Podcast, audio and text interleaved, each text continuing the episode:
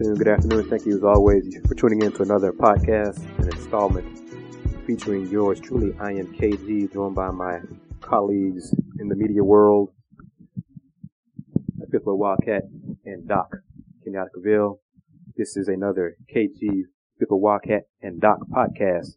Gentlemen, how you all doing? No, it's been a good day. It's been a good day. It's, it was okay this weekend.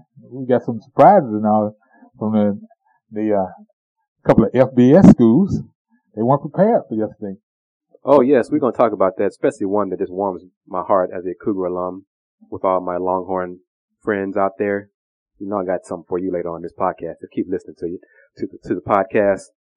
Wildcat, you are the college sports reporter. But hold up, sir our colleague was quiet. I didn't hear his voice chime in when we said good, good afternoon, good afternoon, how you doing? That's because, that's because he, he's busy checking out some things. Something is transpiring on, on the net, as they say. Doc, how are you, sir? I'm doing well. I was letting y'all get in there. It was a pretty interesting weekend uh, on all fronts this past Saturday. Wildcat, you were the college sports reporter. Do your thing, sir. Well, I only got, uh, we're going to do with, go with football because that's what, that's, that's where we at this weekend because now everybody's, uh, college sports is getting into it and we'll filter in the Olympic sports, uh, non-revenue sports as we go along. But right now, starting out on lo- local scene, on the two schools played yesterday, uh, this past weekend, uh, Pr- Texas State beat Texas, uh, Prairie View 28-3 and U of H was saved by an interception in a win over Temple 22-13, the, the initial inaugural game of the AC for 2013. That's right, Wildcat. But a win is a win, regardless of how ugly it was. My Cougars, my Cougars are one and zero. Oh, the first win in the history of the American Athletic Conference. You can't take that away from the Cougars. They're one and zero, oh, sitting atop the conference in first place until Louisville starts playing conference games and wrecking shop. But the Cougars are in first place right Somebody now. told me September SMU 8th. to be watched now. Whatever. SMU struggled, almost lost to Montana State last night. Had to get a last second touchdown to beat them. was paying attention. But uh, which would have been another embarrassing loss for the AC.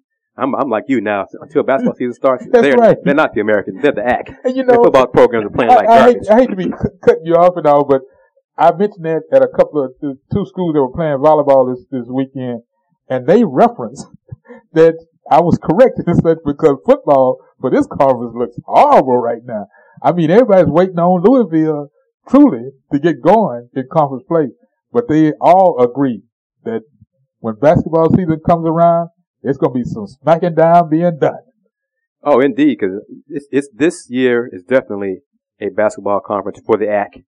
But uh, yes, Houston and Temple played in the only conference game so far in the the AAC, and the Cougars are one and zero oh despite making seven trips into the red zone and only finally coming away with a touchdown. They finally clinched the ball game after selling for five field goals and failing to score on four tries within the five yard line and, and turned the ball over on possessions, which was horrible. Um, it shows, in my opinion, a, lack of a pullback. Kenneth Farrow got hurt early in the in the first half, hurt his uh, right foot after he dove, tried to leap from the five yard line into the end zone, dove, got smacked, helicoptered, and then when, when he got smacked, landed out of bounds and had his foot rolled up on, so he was out for the rest of the game. So that took away a key cog in the offense, and then the Cougars' lack of t- lack of a tight end rears up personally, I thought for a long time that a tight end is a quarterback's best friend, especially down there in, in the red zone in tight situations. You can play fake and throw it to him. Should be wide open nearly almost all the time in different formations. But the offense was, was garbage, despite the fact freshman John O'Korn played the second, the second through fourth quarters after David Piland struggled in the first quarter, throwing only, completing only six or 17 passes. I think John O'Korn is the future. You hinted in a previous podcast that you figured, uh, I think it's by the third game, right, that O'Korn would be starting. So he'll start into I think you're right on, right on target. The third game will be against Rice because the Cougars are off on this, this weekend. So right. their next game will be September 21st in Reliant versus the Rice Owls in the Battle of the, of the Bayou Bucket. and, I do believe John O'Korn will be the, uh, starter in that game. And we, we, in conversation all this weekend, um, there were some things was mentioned, and now after yesterday's whatever the game, whatever that was yesterday that U of H got into uh, with Temple, that game now is starting to, you know, it was kind of settled, but now it's starting to loom large on where these two teams will be going, will be headed after that game, uh, after the 21st. Hopefully they'll be headed in the same situ- uh, same direction, going toward a, a, uh, bowl situation, uh, conference championship, uh, division type situation to play for a conference championship. Hopefully these two teams, now that they're in separate conferences, um, will represent this area well because I'm gonna tell you, um, it's not looking well for U of H right now because you get one week, even though it's Southern, you put up a lot of points, you put up a lot of offense. Two weeks in, you still haven't settled in on your on your starting quarterback, and you don't have packages for the red zone, and that I think, well, we can all agree that's a coaching problem. That's not a player's problem. When you don't have packages for the red zone, that's a coaching problem. Which leads into, you know, I do not have a lot of confidence in Coach Levine, uh, running the offense especially. You know, his forte was special team. So uh, they struggled. They, they did it. They put up, I think, 500 plus yards in the game, but once they got inside the 20 and inside the 10, uh, the shorter fields, they struggled to punch it in. They finally scored on a, on a rushing touchdown to, uh, put the game away but they struggle. I mean, and they got little push from the offensive line when they got stopped on, on uh, trying to turn the ball over on downs on, at the one yard line. They couldn't, they couldn't punch it in there. So they have work to do. They have this, this off week coming up and then they got to prepare for Rice and Rice is better than people think. And it's funny, um, Owls played the Aggies in opening week. I think scored 31 points against the Aggies. Put up 500 yards. And 500 yards and, 500 national, yards. uh, reporter, I think his name is Dennis Dodd, somebody for CBS Sports, was talking about Pittsburgh and the beatdown that Florida State put on Pittsburgh Monday. I think it's Jameson uh, Winston. I think it was his last name. Florida State quarterback, freshman quarterback. He said that uh, just in passing, Rice is better than Pittsburgh. You know, just in passing, because you know, national landscape of things, the right Owls of more respect than Pittsburgh. So that's where things are. But let's just run down these, these horrible results in, from the ACC. As you said, the Cougars beat Temple 22-13 in the one conference game. Louisville won 44 to 7 over Eastern Kentucky. Rutgers beat Norfolk State 38 nothing. Duke, um, this right, Wildcat? Duke lost to Memphis. We, we, all, we all, we all looking at it now. Duke. we all looking at it. We all Duke looking beat at Memphis, it. excuse me, 28-14. SMU came from behind and beat Montana State 31-30. And Coach Coach June Jones was not a happy camper when that game was over with. The look on his face told everything. He walked off with a scowl. And folks talk about Spurrier being hard on quarterbacks. Coach June Jones is hard on quarterbacks. He set a lot of guys down. He's basically he's benched him and said, "Look, this is what needs to be done. If you want to learn this offense, learn the offense. You are not in a position to be improvising was called on the sideline, run it.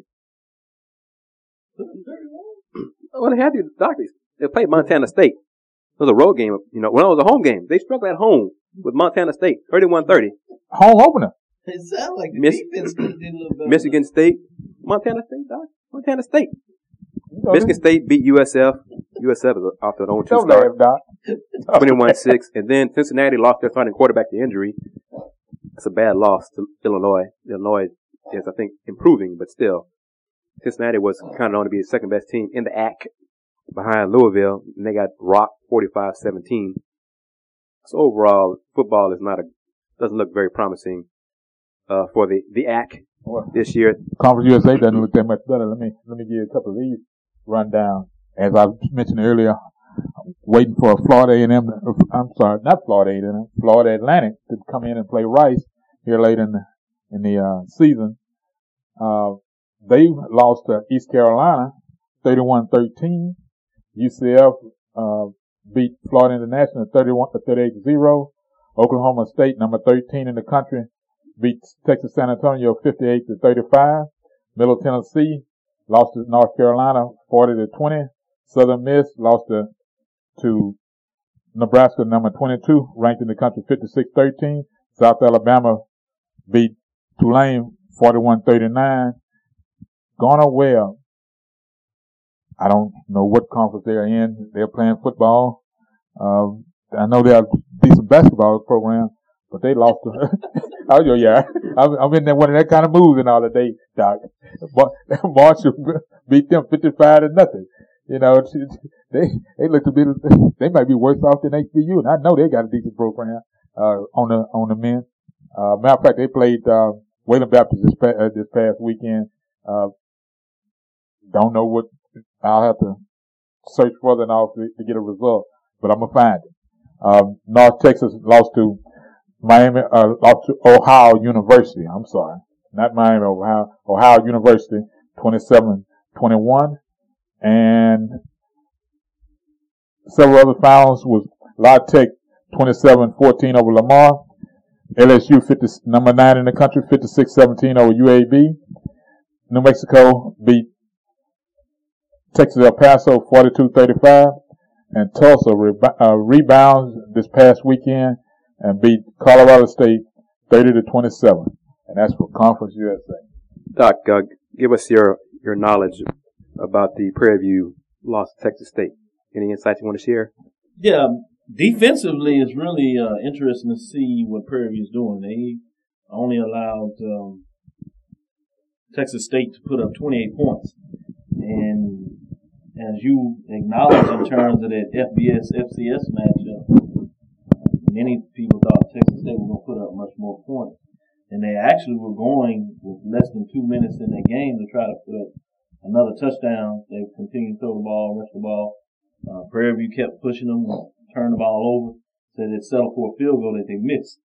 And so they ended up held, holding them to 28-3. Uh, Offensively, that uh, offense that puts up big points in the SWAC doesn't do too well outside of the conference. People are able to defend it well in terms of short passes and, and those things. So it'll be interesting to see, uh, can they do better as they face uh, Stephen F. Austin later in the year in terms of that. But uh, all in all, it looks like they were pretty solid in terms of what they're doing, particularly when you look at some of the other SWAC scores that's kind of what I was digging into because I was getting a little nervous when I was looking at some of the facts and the numbers. I can see over the first two weeks, the only non-conference win by the SWAC is Alcorn State over Edward Waters, uh, NAIA program. Outside of that, the SWAC. you know, I hate to be laughing and all, but exactly, I hate to be laughing, but but truly, you know, since this playoff situation is, is about to get started.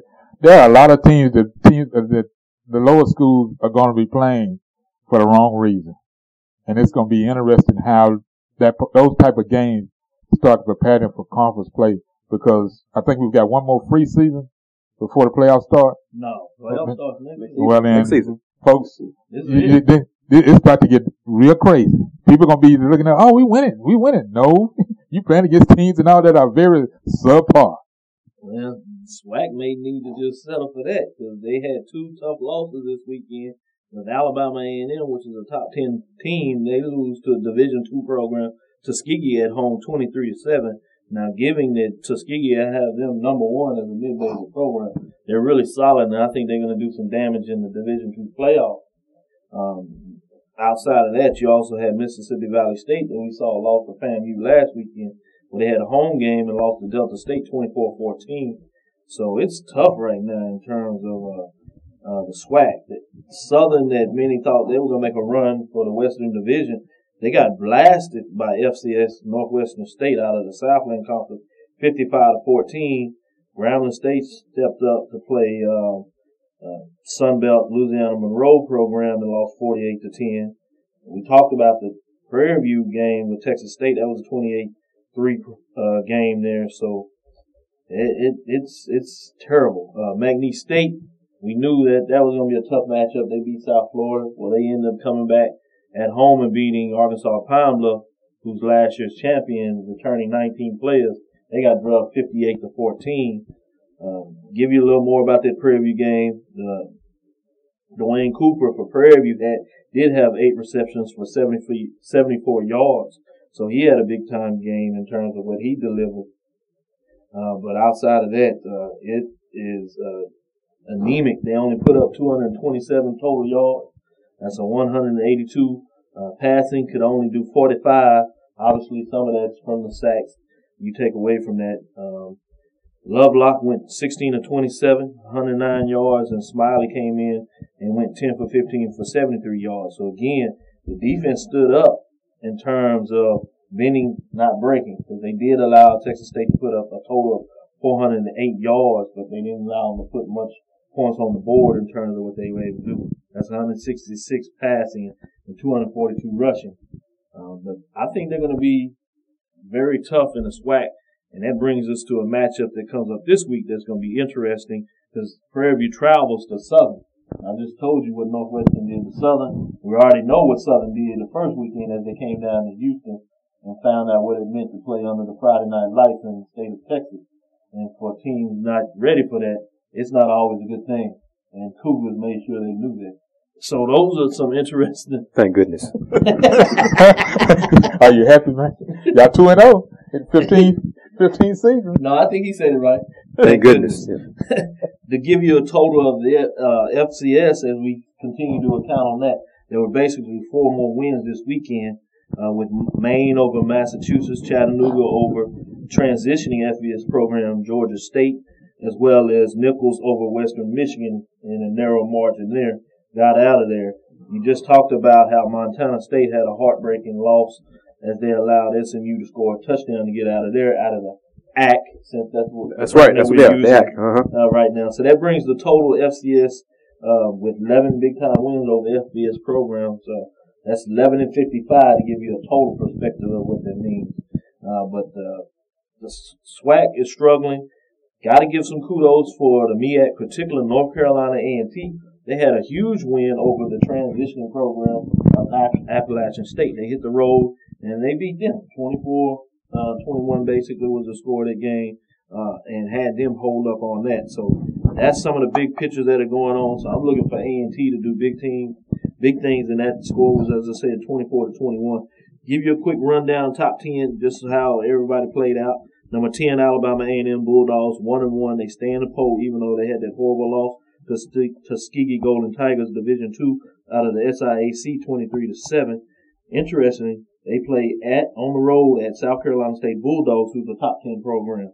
Number nine, you have Alabama State Hornets. They are 0 2. They lost to Jackson State Tigers 30 to 20. And they're at Arkansas Pine Bluff Golden Lions, which is another big SWAC matchup this weekend. And number eight, you have Howard Bison 1 and 1. They jump into the poll this weekend. They defeated Morehouse Maroon Tigers, Division two program, the SIAC. That's a top 10 HBCU uh, program there. They beat them 27 to 16. That was in the National Nations Classic. And then versus Old Dominion Monarchs, who's a transitioning program going to Conference USA. At number seven, Prairie View A&M Panthers, one and one. They lost to Texas State Bobcats, 28 to three. Again, big time road game, divisional game at Southern Jaguars. If Prairie View can find a way to pull this off, they're looking really sweet because they'll be 2 and 0 in conference play but even bigger than that, they'll be 2 0 in the Western Division of the conference. And they wait all the way until the last game of the season to play the Arkansas Pine Bluff, which most people would think that's the team that they have to really fight for. Which brings you to number six, South Carolina State Bulldogs. They are 0 2, but their two losses, one is at home to Division two program, a top 25 program in Coastal Carolina, and then they went into face Clemson Tigers, and we all know what they're doing right now at the FBS level. 52 to 13 and they're versus Alabama A&M. So that's the battle of the bulldog dog fight going on there. And I know how some people are sensitive about the dog fight, but I'm saying that's the aerial show dog fight we talking about here.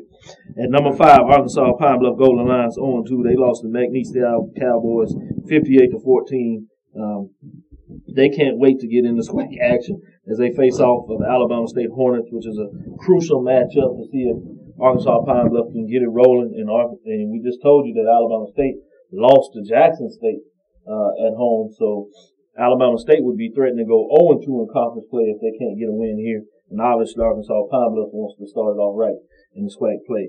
Top four is Jackson State Tigers, 1 and 1. They came off a great win as they defeat uh, Alabama State Hornets 30 to 23. They're versus Tennessee State for that big Southern Heritage Classic up there. Big time rows between two programs. And Tennessee State is number three, so you're talking about a 3-4 matchup there with Tennessee State winning the championship last year, HBCU that is. They defeated Florida A&M 27 to 7. That was a road victory in Tallahassee, and that's the FAMU Rattlers to beat up on the Valley. They're versus Jackson State, as we said. And number two, North Carolina A&T Aggies, one and zero. First game, they come out blazing, going down the Appalachian State Mountaineers transition program, beating them 24 to 21. They held on for that. They were beating them up pretty badly early. And then Appalachian State made a run for it, but couldn't get it done. This week they host Elon Phoenix, so they have another chance to make a statement in front of a non-conference game.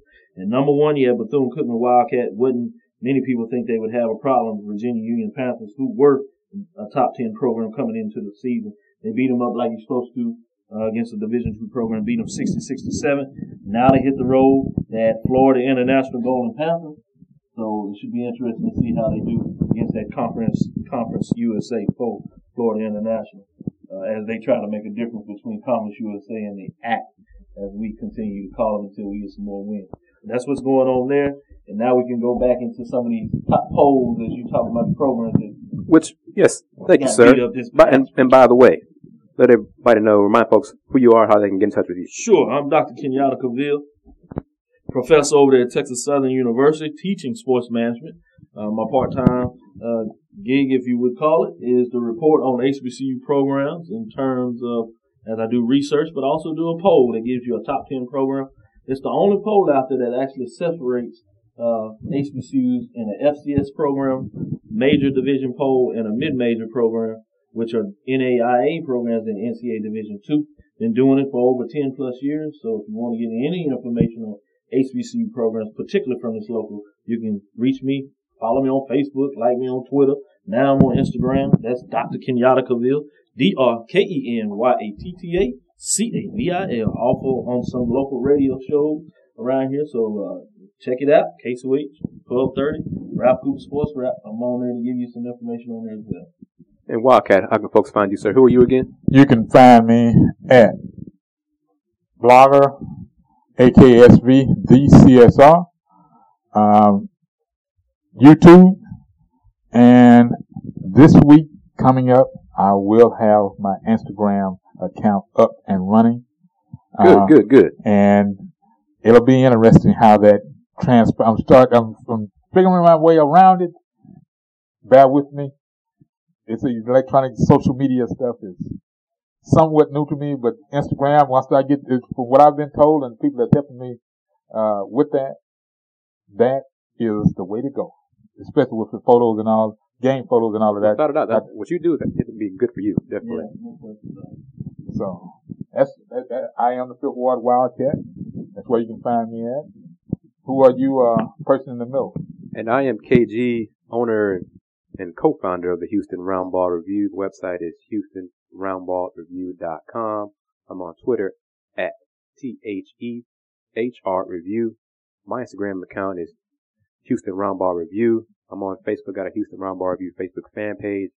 I got, uh, men and women's hoops blogs that you can check out. Uh, just go to the website. It's HoustonRoundballReview.com blogs are out there as well. Check everything out.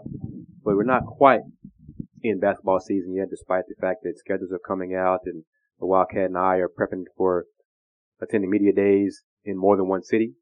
Check that out. Look for that. Of course. Uh, but I want to talk about something that warmed my heart watching this team get the behinds kick last night. Run, oh, that was ugly. Run so, over. So you gonna just get your football in right now? Then? I sure am. I'm looking at it right now with a lovely headline to, to uh, cap off their behind chicken that they received last night because it applies because the team they lost to, the BYU Cougars, played my school here in town October 19th. So we'll have to all make it all tie in as we do on the podcast.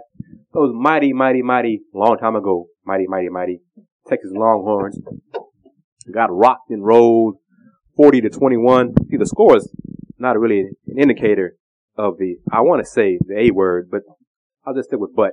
The butt kicking they received by the BYU Cougars in Provo, Utah, as they gave up an astounding, astonishing, amazing school record 550 yards rushing by the BYU Cougars as quarterback Taysom Hill ran up, around, over, through, past, by. Any description that you can. It warmed my heart, and to think that the Longhorns actually had a lead in the sec- in the second quarter of the ball game before yeah. Taysom Hill ran a touchdown and the and wheels fell off. Longhorns couldn't tackle. They did make adjustments at halftime. Manny Diaz, defensive coordinator, he should be fired tomorrow on Monday. If, I don't know. I don't think that'll happen. He's that's not what, he got the job that's, last year after, Mac, after, that's, that's not after what Mac their does. That's not what they do at UT. You know, with the coaching and staff. that's and that's fine. That's Probably fine. that'd be one of the Man, Diaz options. could be no, no. That's fine. You can- you can have your say in just a second because you're much more tied, closer tied to the Longhorns uh, after the department than I am. But um, Man Diaz struggled last year. Longhorn Longhorn wanted him fired after last season's poor performance by the defense. He's still here. They got not the only rock one and they want roll. to. Uh, he's first on the list. Top of the list is DeLoss Dodds AD, who folks want fired. Then Mac Rhodes, Mac, excuse me, who, who, who another person I want gone, but Mack Brown, head coach of the Longhorns, who, uh, You who, uh, on a high street. I'm, I'm on a roll. Lay out the list. Uh, yeah, oh yeah. Yeah, it is. Chris. It, that's, that is a that is a wish list. Yes, it is. But uh, Mack Brown, I think he's overstayed his welcome probably about by about five years, according to according to some of my Longhorn friends. They want Mack Brown gone. Um, Mac says that he's not going anywhere. I believe someone on Twitter said uh, Mack Brown has said he wants to stay there until 2020. As a Cougar, stay Mac, stay there. By that time, you would have torn down everything you built up at at, at the Longhorns empire that once was that mighty time of Vince Young led the national championship. Ever since then, the program has gone down. Pretty much stair stepped since then. Let's see. Jameson Winston was from Alabama, star quarterback for Florida State, freshman. After the game or before the game, he said, he told reporters that he wanted to go to Texas. He wanted to go to Texas. His dad said he had his high school coach call the Longhorns coaching staff four or five times. Didn't get a, get, did I get one phone call back? Now, That's one quarterback who said Longhorns didn't call back. where, Two. the one? Where's the other one RG3 at? said he wanted to go to Longhorns. Didn't go. Other Three? Johnny Manziel said he wanted to go to Longhorns There you go. and did not. Longhorns said, no, you want to play defense. That's three. See, that's two Heisman winners. Jameson Winston may be in line for Heisman before he leaves college. so that'll be three Heisman quarterback, Heisman Trophy winners. That's Mack Brown and his illustrious staff and their infinite ignorance, oops, I mean infinite wisdom, said thank you, but no thank you. We're going to stick with David Ash and that crew and, and Case McCoy to run our program and lead us to misery rather than victory. Well done. Wildcat, go ahead. Well, I had to. I'm gonna have to give you a little credit there. You you really tied all that. well done. That, that was well done. You you on a roll with that. I'm gonna, I'm gonna turn you loose on the on, on the U of A situation here pretty soon. Uh, but but getting back to UT, conversations came up a lot. I mean, it was one when college football gets going like it did this past weekend, and the pros and all get going. It's like when you sit down at the sports bar, that whether you just eating or just hanging out, folks got something to say about about football. But the UT situation after yesterday, last night, while I was sitting, uh, while I was watching uh, LSU and Rice uh, women's volleyball, in the process, it was it was only three of us there, but we were all online watching that game, and people was just like throwing up their hands and all in, in the stands. I'm telling you, you are not the only one that's happy about what's going on at UT, and people keep mentioning that situation about the quarterback. Folks, if you don't solve that problem, that's like, like in the pros. If you don't solve that problem early on, you are doomed Well, for, for the not, uh, for, for this is a, one a I- long, a long term. But this is one thing Go I think that you got to get in there. I think that there's actually more problems. Oh yeah, quarterback play.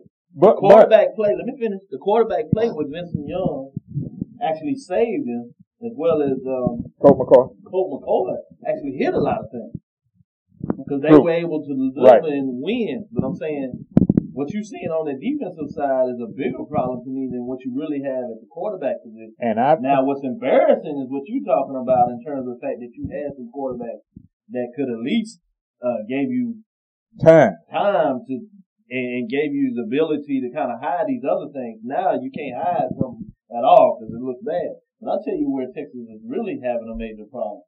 When you start seeing the casual fans watch the game, There you go. start making statements like, "This is embarrassing. This is." I mean, these are not Longhorn fans. Right. These are just people in the Texas residential area that somewhat follow football and understand, you know, the expectations and what they've seen in their past. When they start making statements such as, "What what's going on? This this is embarrassing. Yeah. What hap- what is happening here?" People gonna start. That's a major indictment of what's going on over there in the 40 acres. And then you start pushing the other envelope. Uh, let Texas A&M find a way to get it done next weekend against Alabama. Uh, even with all that madness that for the second year in a row. For the second year in a row. I mean, it's already enough that they did it last year. So even if they falter this year, if it's a close game, they still have an edge. Right. But look what they're doing in recruiting. You see other programs making moves. TCU, Baylor is very solid as they continue right. to tread where they are in that position. Right. Um, that's not a good thing when you are the landmark empire. Right. In terms of your brand state of Texas internationally. And you can only stay at the top and financially what you're doing for so long before these tough losses catch up with you at the end of the day. And we see what it's doing in terms of recruiting and not getting done. And, and the problem that you're starting to see is just the evaluation of that yeah. staff. Right. Is not where it needs to be to put that program in terms of what they have because it's not an issue of money. Oh no, the UT has never been an issue of money.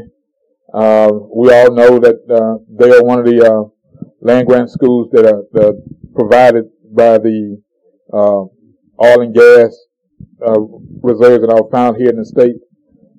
But what I think has happened with their defense is when the fallout from Muschamp leaving, the recruit, recruitment, the evaluation of, uh, go back to what you mentioned, evaluation of players, and having a say so at the table and putting his word and his bond on the line as far as bringing a player in and not letting a player leave and go somewhere else. You know, it's one thing to lose a player to Oklahoma, but when you start losing them to, as they say, second tier well, team. In my opinion, the three players that you talked about wasn't that they lost no. them. Well, they uh, made a decision. One of them was about a position, analyze them in terms of the wrong position. Right. The other one was also in terms of different positions. And then one is you literally did not pick up a phone. You listened to a friend that said that you did not have a chance to get this guy. This man is trying to call you and you don't even take the time to pick up a phone and say, do you want to be a Longhorn? I agree. I agree. But where the problem was, two weeks in a row, has been on their defense. And I think at, um, now. Well, when you, he just said they said a record. No question. They said us so many some, records at some last point, year, I can't even keep up with the, the records they had fallen last year on the defensive side. Right. This is just, as I said, there's no other way to describe this. This is embarrassing. Even I'm if just, you don't like the Longhorns, while you may enjoy it, but you would have to admit, even like this is embarrassing. This is a program in terms of the state of Texas that is supposed to be on the national landscape. I, I, so you'll laugh if you did more than them, but you'll sit down and if you, you know, just as a, a person that analyzes this as a media person, you'll be like, this doesn't make sense. I agree. Everything you said that you and KG have mentioned so far about the Longhorns is correct, but until the top has been cut off well, it, I, I, understand what you're saying on that side. But, The thing because, I add is that those that are in power, there's one thing that they say, and this is where sometimes finances may get in the way of making good moves. And I'm saying, as a sports business professor that looks at this long term, this can change the effect of what you're doing now. The reason that they won't make a change is simple. They say there's a lot of people in control that give a lot, you know, give million dollar type donations the average fan has been frustrated with Mack Brown before he even found a way to win the first championship, which most people say was gifted to him because he got fortunate with Vincent Young because he was about to hold him back. And then he just showed off like nobody else before. So that people don't even acknowledge in terms of that being Brown. They give him credit for getting it done. Right. But that was more on the back and the feet and the arms, literally, of Vincent Young and a defensive standing up and making a big time play. But what I'm saying is, is the finances are so rich. Many people remember when Mackovic was there and where they were on the national right. landscape, and right. they're saying right. Mack Brown has us as the number one revenue producing athletic program in the country, and they're not too quick to make a change because they say that means something. And all I'm saying is, is that is part and parcel in terms of what you're able to do on the field. So you need to understand why you have become the nation's number one revenue producing athletic program. And this is before the SEC has made this new ESPN deal, which is going to push those top five programs even higher than they are currently in the landscape. So big picture, I have major concerns of what's going on in terms of just as a uh, business outlet. Man, it's, it's, it's, I got one thing to say, and then I'm gonna turn it over to you, KG. That ties in my next one. That Longhorn Network, in the short term, it may have sounded good, but here, what, three years in? Mhm. It is looking like a piece of wall, of not just a wall that a brick wall has gone up, but a piece of fly paper on the wall because it's not standing up to no test whatsoever. They are still not being able to, uh, their loyal fans are not being able to, still not being able to see the, those, those games and all on a regular I basis. You, I think you have to be careful with that. I think there's some concern with that, but it just got picked up by Houston by the other major market, uh, uh, media outlets and programs. And people are saying the same thing with the Big Ten in terms of that network. And But- one of the, let me finish. One, I'm talking about just dollars now. Okay, I'm talking about alright. dollars and dollars transition to what you can make the decision when you have to buy Mack Brown out. You can do it without question. But in terms of dollars, what that program is producing, it took it took the Big Ten almost six or seven years to get that network off the ground. And when they did it, they became a major player in determining these new contracts that you see out there. Remember, each team in the Big Ten were getting twenty-two million dollars. That was higher than the SEC that were, had, were winning what six, seven at the time. Mhm, Now mhm, seven consecutive championships. mhm. But who, and Big Ten wasn't winning championships, but who had the largest revenue pot? Big Ten. Mm, right. At the time, Okay. the SEC only had 17. The, re- the reason why Texas is the number one revenue producing is that Longhorn revenue. Thank you. The Time Warner Cable is the one that just came out. So they looking for Comcast, but slowly but surely they're getting in those networks. Trust me, in terms of the big picture, that network is brilliant in terms of the business model that you want to do. Now, whether you have folks that are making the right decisions in terms of what it means to win is a different question. But I think it's without question that Longhorn Network is a huge deal in terms of what you see in the landscape of college athletics. Will they have enough content to sustain? No That question about it. Well, they'll, they'll have plenty of content. the problem with the Longhorns is they're doing less with more. Their evaluation There you go. in football That's is it. garbage. Thank you. Their evaluation on basketball, men's and women's, is garbage. Yep. Baseball's going down the toilet. They have so much money, so many facilities, and they are doing a horrible job evaluating talent, evaluating coaches who they hire.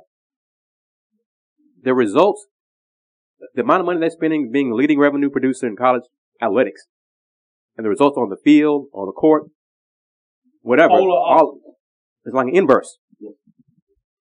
As a Cougar alum, I laugh, I enjoy the hell out of it, but as a representative, a citizen of Texas on national landscape, we look like a laughing stock. When we see how the brand of the Texas athletics getting their behinds kicked up and down the field in basketball, Rick Martin's got to be on, on his last legs up there. He's losing players left and right. Their basketball team this year will probably be lucky to win 15 games. That's how bad they're going to be this year, if that. See, that's the other thing that I got a problem with. Two weeks before, I agree. within a week before Big 12 Media Day, Longhorns were down to two quarterbacks. Actually, down to one. Ash was a, was by ascension, the quarterback going into the season. Did not know, and still to this day don't know who the the, the uh, uh, backup quarterback, and not really not concerned about it. Coach, But, uh, Case McCoy. Case McCoy. But at the end of the day, Ash, as as he goes, so will uh, so will, so will the Longhorns. But that's not good. and and we all basically made a, a unanimous unanimous decision that that left UT not in a position to even get to vie for a bowl game this year. They are that far away. Well, once, okay, once again, uh, David Ash is not a great quarterback, but they still put up 400 plus yards on a good BYU defense last night. That's true. But who who did I say they let go? RG3. Johnny Manziel, and now Jameis Winston. One of those three you put in place of David Ash, You're, you're you're in good shape. you- you're in much better shape than you are. No problem. Their evaluation is just backwards. They're so arrogant That they don't, yeah, you're right. that they do not, they refuse to change and make corrections. They continue evaluating the same you- things over and over again and getting the same results. Because you I- got to remember, this is the program that if you don't, if you're not on their radar early, and they ask you to sign early, and they'll pull a scholarship if you continue to look at your other options. So they do that, which is kind of backwards to a lot of people's thinking. Stockpile. Well, it's not even stockpiling because they just pull it. They ask you to sign at the beginning of the year. They don't want you to make your trips to other places. Correct. They say, we're Texas. You either make a commitment to us or we're going elsewhere. That's what they say. That's exactly what they say, which is which is the antithesis. Even Alabama and LSU, with all the pride that they have, they don't do anything like that. So that tells you something right there that at one time that worked. The other thing that Chris talked about was an excellent point. One of their principles is that they were going to spend the most dollars per player on scholarship in what they do. So that lets you know that they spending the money. If that's not the problem. It's the evaluation and the arrogance they have in terms of how they get it done. And the numbers speak for themselves. Now, does Applewhite have a real word at the table when it comes down to making choices on quarterback? Because apparently he doesn't right now. It doesn't look like it. You know, he's getting over, he's, he's getting overruled by his choices as far as uh, what he sees out there as far as talent. Is that what Because, uh, because he, he I, put out there that he wanted somebody? he hadn't said it, and it hadn't come directly out of his mouth, but I know for a fact he has, he's one of the, the talent evaluators for quarterbacks for that system, but he also goes out, he looks and watches, he brings back information, and when it comes down to, sit, as you, as you all have mentioned, who, who do we choose? He's getting overruled. Now, I don't know who's doing the overruling other than Mack Brown, but he's getting overruled. Well, Major Applewhite does not coach defense. He doesn't tackle. He doesn't blow the assignments like they did last night. Well, He doesn't get his That- guys faked that- out of their jock strap. That defensive guy is down at, at down is, is, is gone is, is, is, is gone away man now. Walker. That the, the defensive uh, person that was in charge, he's left and gone and took a head coaching job because Mack didn't want to give up rain. And Muschamp left because he was tired of waiting. You know, it's when, when Muschamp left. and oh, and, We- and but another we- and another thing but now, Let's not let's not act like does the Muschamp. new Well, hold Oh. on. You brought up Muschamp. okay He's having some of his own problems over there in Florida. putting the staff together, not- and he he may not he may not be a person that's capable of putting the staff together. Their and, offense is and- crap and- too. and trust me, you know, we're, we're, we're, we're looking at situations now, and some of these guys are not ready to, are not capable of putting up a staff.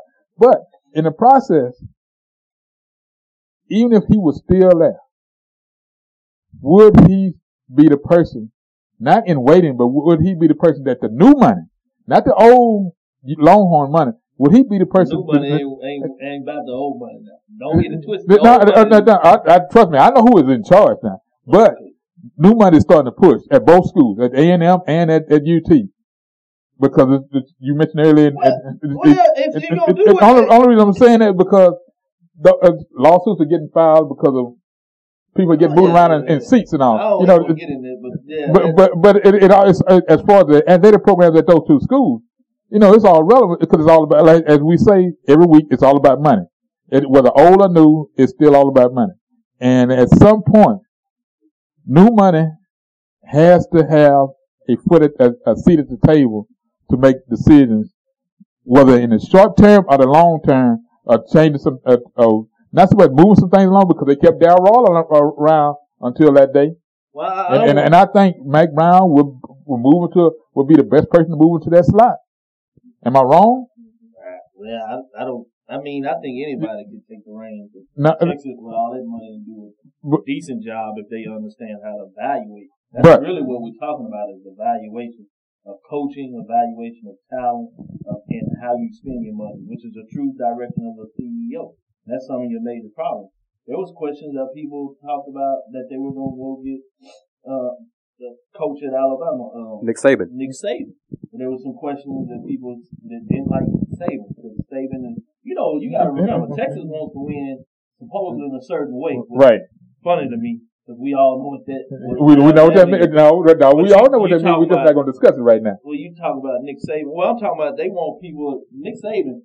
When you talk about Alabama, and I lived in Alabama for a while, Okay.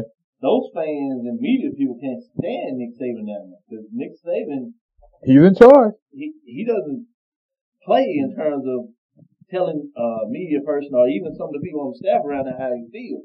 But they are one of those people. They also had the opposite. They don't care as long as they're winning. They'll, we'll deal with this issue.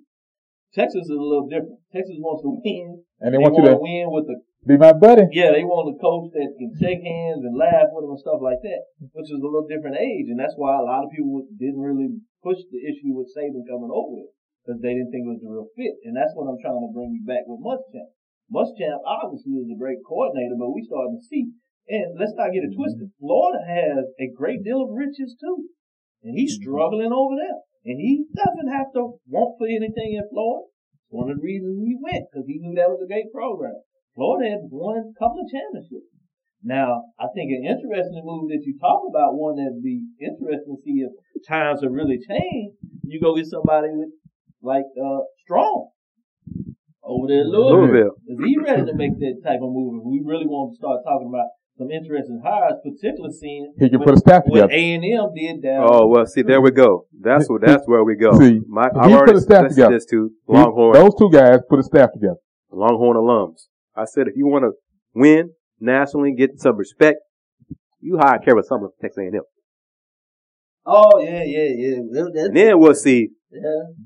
who's running things up there on the 40 acres. Yeah. Strong. I put another one after you can go get what's the guy over there at uh, uh, Stanford? He's an academic guy. Yeah. Oh yeah. So yeah, we'll see And how bad they want to win. well, Because they're making money over there, but the results on the field are not matching the money they're putting into the program. that. Right. So if they want to win or just they continue making money, we'll see how they how that goes. But as we wind down the podcast, let's talk up in on a happy note. we on got a a happy note. On a note, oh hell yeah, we got a happy note. We On a note that brings tears to my eyes, talking about it on finally and at last and et cetera, as the the Basketball Hall of Fame is having their induction ceremony today as we speak. Uh, one of the enshrinees is near and dear to all of our hearts, especially to the Wildcat I know, and myself as well. Guy V. Lewis is finally and rightfully at last being put into the Naismith Memorial Basketball Hall of Fame along with and congratulate the others as well.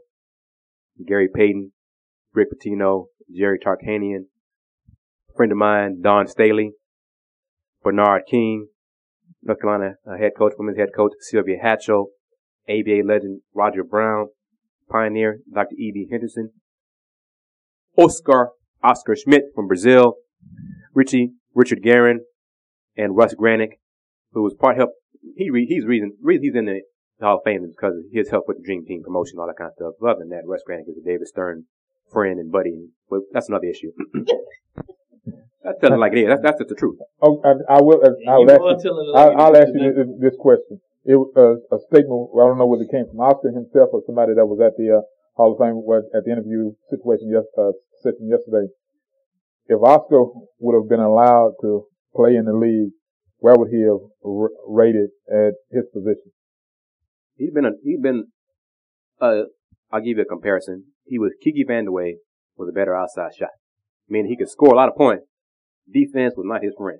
He wouldn't care about defense, whatever. I was, my defense, I'll score my opponent.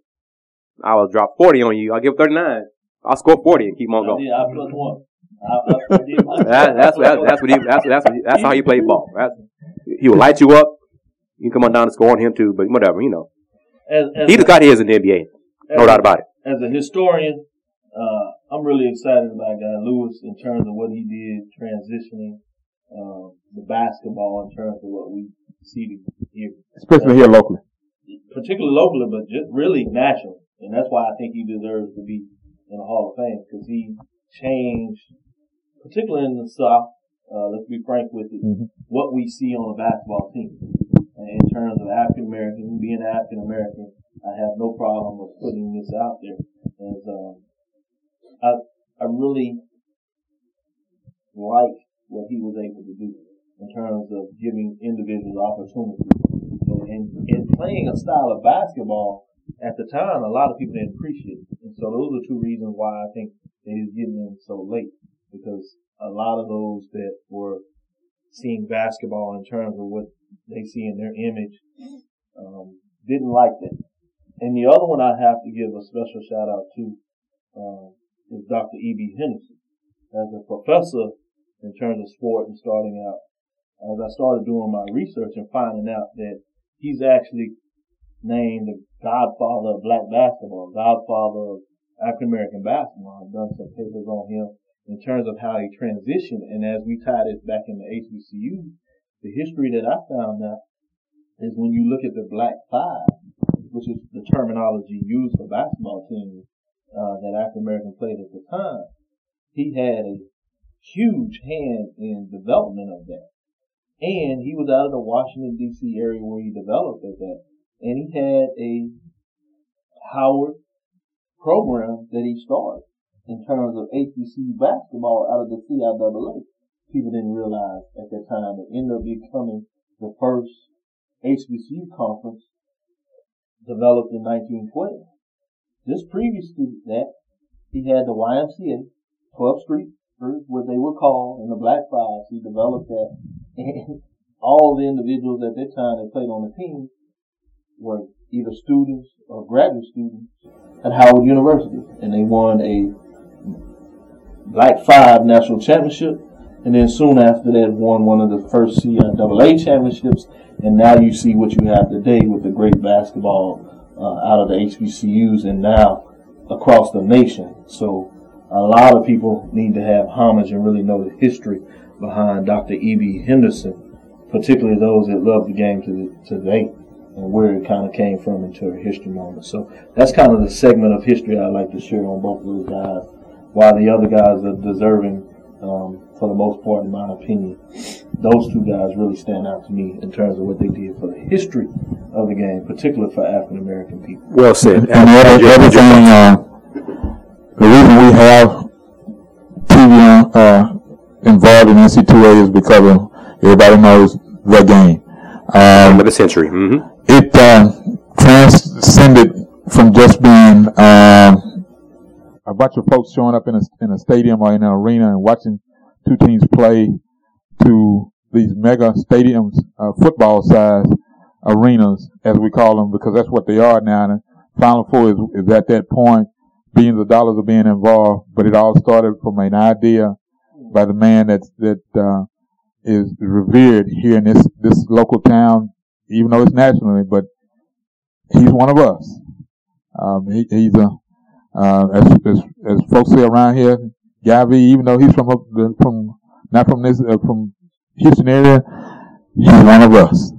And his idea put the NC2A and college basketball on another level uh, we are all to be thankful for, especially when it concerns watching the Final Four and the, the, the way the brackets are uh, all put together because as we all know, it was just, at that point, it was just a bunch, you know, some independents and college champions that were going to the tournament and playing at that point.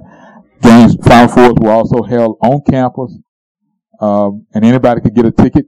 Uh, tickets were, from uh, not mistaken, even for a Final Four, from what I was told, uh, five and ten and fifteen dollars at the at the most. That was a lot. Now you can barely spend twenty dollars for a conference championship game. You know, it's, and we're talking about in, in just in the SWAC. Right. You know, so uh, Coach Guy V., we are all glad that it's, it's finally happened. And I'm gonna be, I'm gonna just say this straight up. I thought as, as a, a, black president sitting in the White House, I never thought this would happen during my lifetime, or even Coach uh, Guy V.'s lifetime, because of what has transpired. You know, and we're not gonna get all into it, to, to what has happened, but we, we know it's, it's out there. We're just glad this day has happened, and the fact that he was able to make the trip and see it for himself, I can imagine the look on his former player's face to see that happen and to, to just watch, you know, in person that him receiving his, his awards and on why he's still here. I'm done. Thank I'm you, done, sir. man. Thank you. Uh, I'm done. as a Houston Cougar alum, as someone who cried in April 1983 when uh, that shot went in against NC State, that dark, dark day, and I dropped down to my knees and, and cried like a baby, to April of this year when we got word, because I am a member of the Guy V. Lewis Basketball Award Committee, which we started to uh, recognize the top boys high school player in Houston, the greater Houston area, uh, last year. But one of the reasons we, we started that was not only to recognize uh, high school talent, but also to give Coach Lewis another way to get his name out there nationally, locally and state and nationally, to keep his name out there. So we got the word that he was finally going to be inducted to the Hall of Fame. I was at work. I'm not going. I'm not ashamed to say it. I cried again at work at my computer. I cried I got the word there. I put it on Facebook. Coach Lewis means a lot to me. I talked to him a couple of times. Uh, a few years ago, Wildcat knows about conversations that he and I have had about Eddie Owens and Rob Williams, two high school legends. And I took the time to talk to Coach Lewis about who he thought was the better of the two. And, you know, I'm not gonna say anything. spending, spending, spending time with Ralph Cooper, I told Coach Lewis what Ralph said. And I asked Coach what he said. And he said Eddie Owens. So that was enough for me right there. So that's the fact that Coach Lewis took time to talk to me about something like that meant a lot to me. So I'm very happy that he's in the hall. Kudos to everyone who's been inducted. And there's a lot of uh, Cougars there at the ceremony. I'm very proud of that. I want to wrap it up here. Thank you very much. Has been a wide ranging podcast as to how we do it here. Thank you as always for listening. You can find us all on the internet. Go to my website. Dr. Graville's website is top 10 Wildcat in the blogs. Uh, I'm on HoustonFarmBarbecue.com. Wrap it up as I always do. In conclusion, be true, be cool, and do more.